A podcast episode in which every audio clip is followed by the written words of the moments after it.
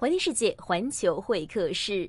那么在这一期的环球会客室当中呢，我们是从香港中乐团为大家请来了两位的演奏家，一位呢是现为香港中乐团胡琴联合首席兼中胡首席毛清华老师，毛老师你好，你好，大家好。那么另外一位呢是一位非常年轻的小伙，呃，但是每次我请一些演奏家来节目当中的时候，都要称呼他为老师，可是他告诉我称呼他为。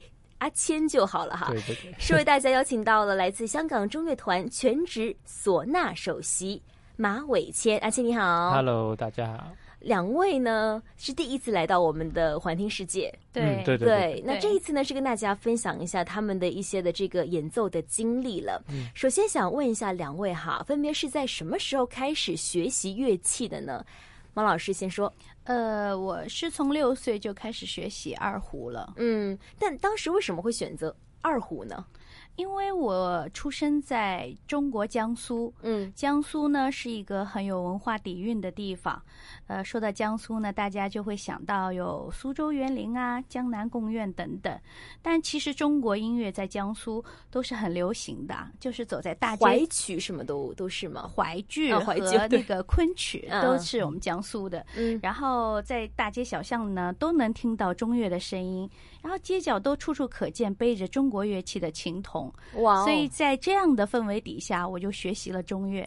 可是中乐其实有很多的选择哈，呃，现在您是会这个胡琴对和二胡对，呃，为什么会选择这样的一个民乐呢？呃，因为小的时候我就在家里经常听我爷爷演奏二胡。二胡的音色呢，它是很柔美，而且是接近人声的。我那个时候就觉得这个乐器乐器很好听，然后又有趣，然后主动要求学习了这个。你是主动要求的？对对，跟爷爷学的吗？呃，也不是，一开始是。刚刚开始是跟爷爷学了一点点，之后就找老师了。是，那么在旁边呢是一位非常年轻的阿谦。可是，在做访问之前，我问过他，我说你会什么乐器？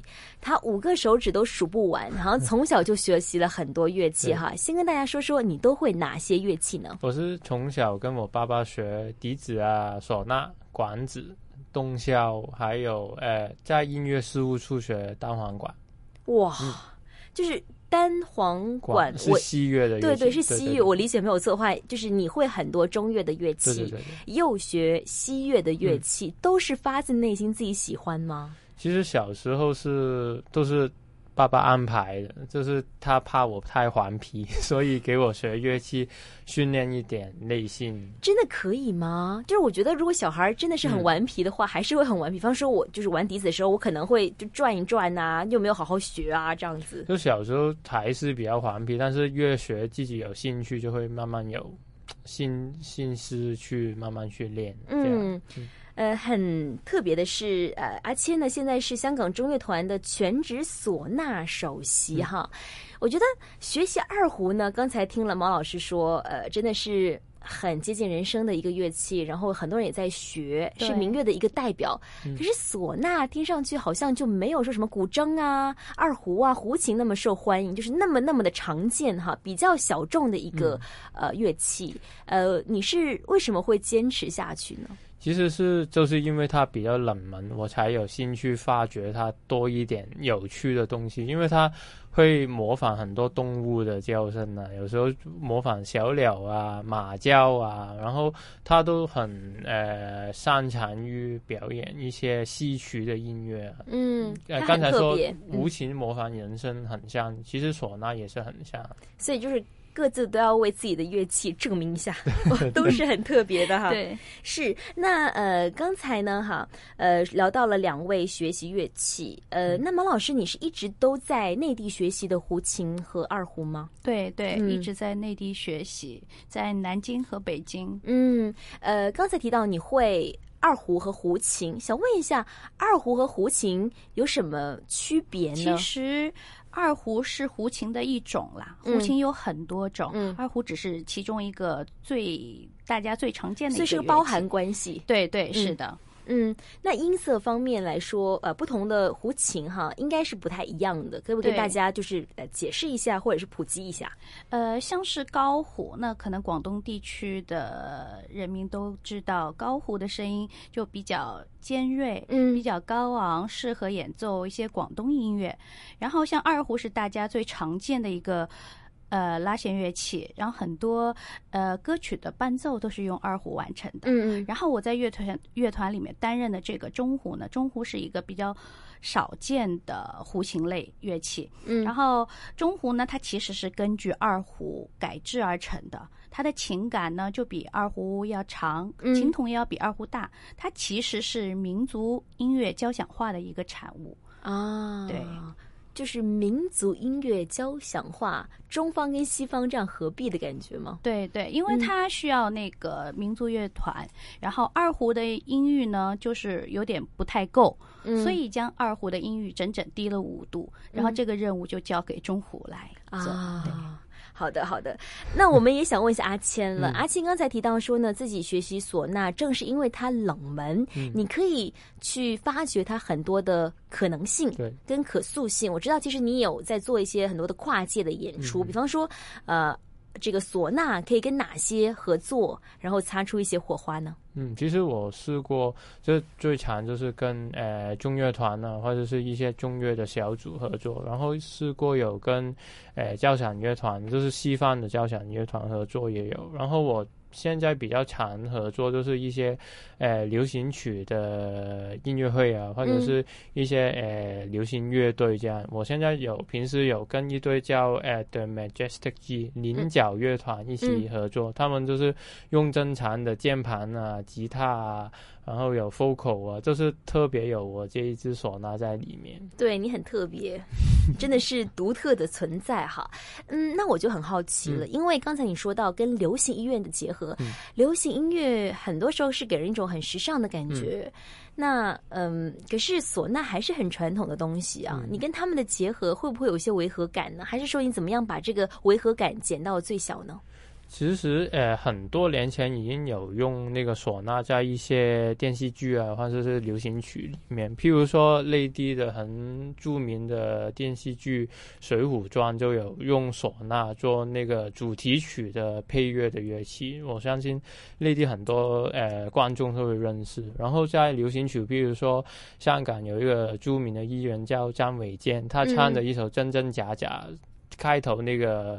伴奏也是一个唢呐吹，所以其实你那个配乐的人会用唢呐这个乐器，他一点都不没有觉得很土，反而是比呃平时呃你认识到的流行乐器更深巧，或者是更新新鲜新鲜这样。嗯，嗯那其实唢呐的音色是很尖的，还是怎么样的？可以其实唢呐是从高音到低音都有，但是传统就是高音到中音这样。嗯嗯但是它中音的唢呐其实听起来是很呃温柔啊，或者是比较像诉说一些故事的声音，就是一点都不刺耳。就是我我听到唢呐呢，嗯 我就会想起一些很喜庆的场合哈、吹唢呐那种那种气氛。那么呃，你刚才说从高音到低音嗯都有，那是不是说你要表达不同的音色的时候，或者说不同的音阶的时候，嗯吹的这个呃角度、力度都不一样呢？有什么讲究吗？嗯，我们通常选那个音区乐器，就是看谱里面标的音区啊、音高啊，或者是看，如果是流行曲就比较自由度大一点，就看你的情绪，譬如很呃欢乐的、很兴奋那种，就用高音一点的唢呐吹；如果是比如说跟流行乐队啊，或者是呃那首曲很安静的，就会可能会用中音唢呐，嗯。甚至于可能拿一支管子来呃伴奏也可以。那低音的场合是什么时候用呢？低音也是跟毛老师刚才说的，我们在乐团比较常用。我们有中音加尖唢呐、次中音加尖唢呐跟低音加尖唢呐。嗯，对我来说都是一些嗯比较生僻的哈，没有接触过的领域。那想问一下了，刚才你说你学过很多很多的乐器，嗯都是吹的为主多对对，嘛哈？吹管乐。呃，吹管乐。嗯，现在也能够熟悉的演奏，全部都能够熟悉演奏吧？嗯，现在就可能其他不是主要练习的会比较深了，但是我会把以前都学过的管乐的技巧全部融在唢呐演奏里面。真的很爱比如说唢呐。没有，其实没有学，譬如说没有学过笛子，他不会加，哎，知道笛子一些加话或者是特别的技巧是什么的嗯概念或者模样，但是我都有学过，所以平时有时候在演奏时候就可以融入一些特色进去。嗯嗯，我其实特别佩服会吹一些管乐的人，因为我觉得一定得气够吧？对对，小时候学都会从小头晕。练习。真的吗？嗯哎、我们分享一下小时候学习的经历吧，哈。呃，就是你刚才说一定要气够嘛，对对对你说你小时候曾经练过头晕了，很容易会头晕。其实我觉得我肺活量量不是很好那，你去一下那个西藏吧。对对，就会变好。但是你是要练肺活量，是不是？其实也没有特别说要练很长的气还是怎么样，嗯就慢慢长大就会好一点点。其实跟肺活量啊，或者是嘴巴的力力量啊，或者是肌肉都有关系的。是，我觉得如果让我吹一段时间的话，我应该会满脸通红。就你们，你曾经也经历过那样的阶对对，段？会会会嗯吹到满身大汗啊，然后脸都红了，然后嘴巴都是麻的感觉。那真的是挺累的哈，对对对对于一个小朋友来对说。但是你因为喜欢，还是爸爸鞭策，嗯，小时候当然是爸爸有呃，就是鞭策我练习，但是你会拒绝吗？说爸太累了，我不想，我想去踢足球，我我要打篮球。人比较笨一点，就爸爸说什么我都跟他说的就好，就练习。如果此刻爸爸在听节目，一定很欣慰，就是爸爸说什么我都听。你说这种话，就是一个儿子说爸爸说什么我都听，真的是很少有了。那也想问一下王老师，你以前练习二胡的经历？就我曾经有访问过一些的这个呃乐器的一些的现在的演奏家了，他们说小时候都是十几个小时就开始练习，然后可能在国内竞争又大，对你要去考一些比较好的这个专业的学校的话，你得突破重围，嗯你得就是在独木桥上把其他人都挤下去。嗯你当时训练的强度也很大嘛？都是很大的，嗯特别是在一些考学或者比赛之前，就每天的生活除了吃饭睡觉，就是只有练琴。所以这样的日子大概是从几岁到几岁都是这样。呃，也不能说从几岁到几岁，嗯当然我们也不是说完全没有童年，因为音乐也需要生活来作为理解的。嗯呃，大概就是每一次的考试考学前都会有这样。哇哦，那有没有哪些难忘的经历跟大家分享一下呢？一路走来到现在，就是经历，就是演出了，就是学习音乐最多常见的就演出。嗯当然我第一次演出的时候才七岁，但是还是很紧张。即便七岁，在众人面前拉琴是一件很紧张的事情。就是我已经忘记了我当时是怎么慌慌张张的上台，然后再慌慌张的演奏，然后演完了出来又很很慌张的下台找自己的爸爸妈妈。现在想起那幕都很搞笑。但是那一次演出之后，我真的是了解到什么叫台上一分钟，台下十年功。就是如果想要呈现一场，呃，出色的演出，练习是必要的。嗯，所以说那十几个小时的练习都是必要的，一路走来。对，好的，那问一下阿嗯谦了哈，就是爸爸以前就是学习乐器的，嗯，然后呢，小时候被他逼着学，到后来自己感兴趣了，也演奏过无数次，跟很多人合作过，有没有哪次的经历很难忘呢？嗯，其实我最难忘就是，呃，刚刚进香港演艺学院，呃，念书的时候，有一次嗯就是很呃特别的机会，用一种是广东的乐器叫喉管，喉管独奏。嗯，嗯然后那次是我第一次比较正式的独奏，然后我花了很多时间去练那个曲。其实我当时不是吹得很好，就是知道就是自己不是吹得很好，所以花很多时间去练。然后我最记得是演出的那个时候，演出差不多乐曲完的时候，我全心都会毛滚动了，我们广东话就叫。是那个毛管扩张，感觉汗毛都竖起来了。就就结差不多结束的时候，演奏到连自己都感动，这样就那些是哦最、最特别。可能之后是不是不特别那些感受，但是就是已经。经过嗯很多东西磨练了很多，但是那次第一次的那个感觉是这一辈子都不会忘记。所以说，人的第一次都很重要哈。无论无论是第一次上台演出，还是第一次谈恋爱，第一次手牵手，第一次接吻，都是让大家很难忘的事情。对对。呃，那这次两位演奏家来到我们节目当中呢，是要跟大家带来一个新春的祝福吧？我觉得，呃，给大家呈现了一个叫做“天籁春晓”这样一个音乐会哈。对。想问一下两位，在这个音乐会当中分别演奏什么呢？还是说是一个合作的这样的一个音乐会呢？呃，在这场音乐会当中呢，我将为大家带来王建民先生作曲的《天山风情》。嗯，这是一首非常有新疆风格特色的二胡独奏曲。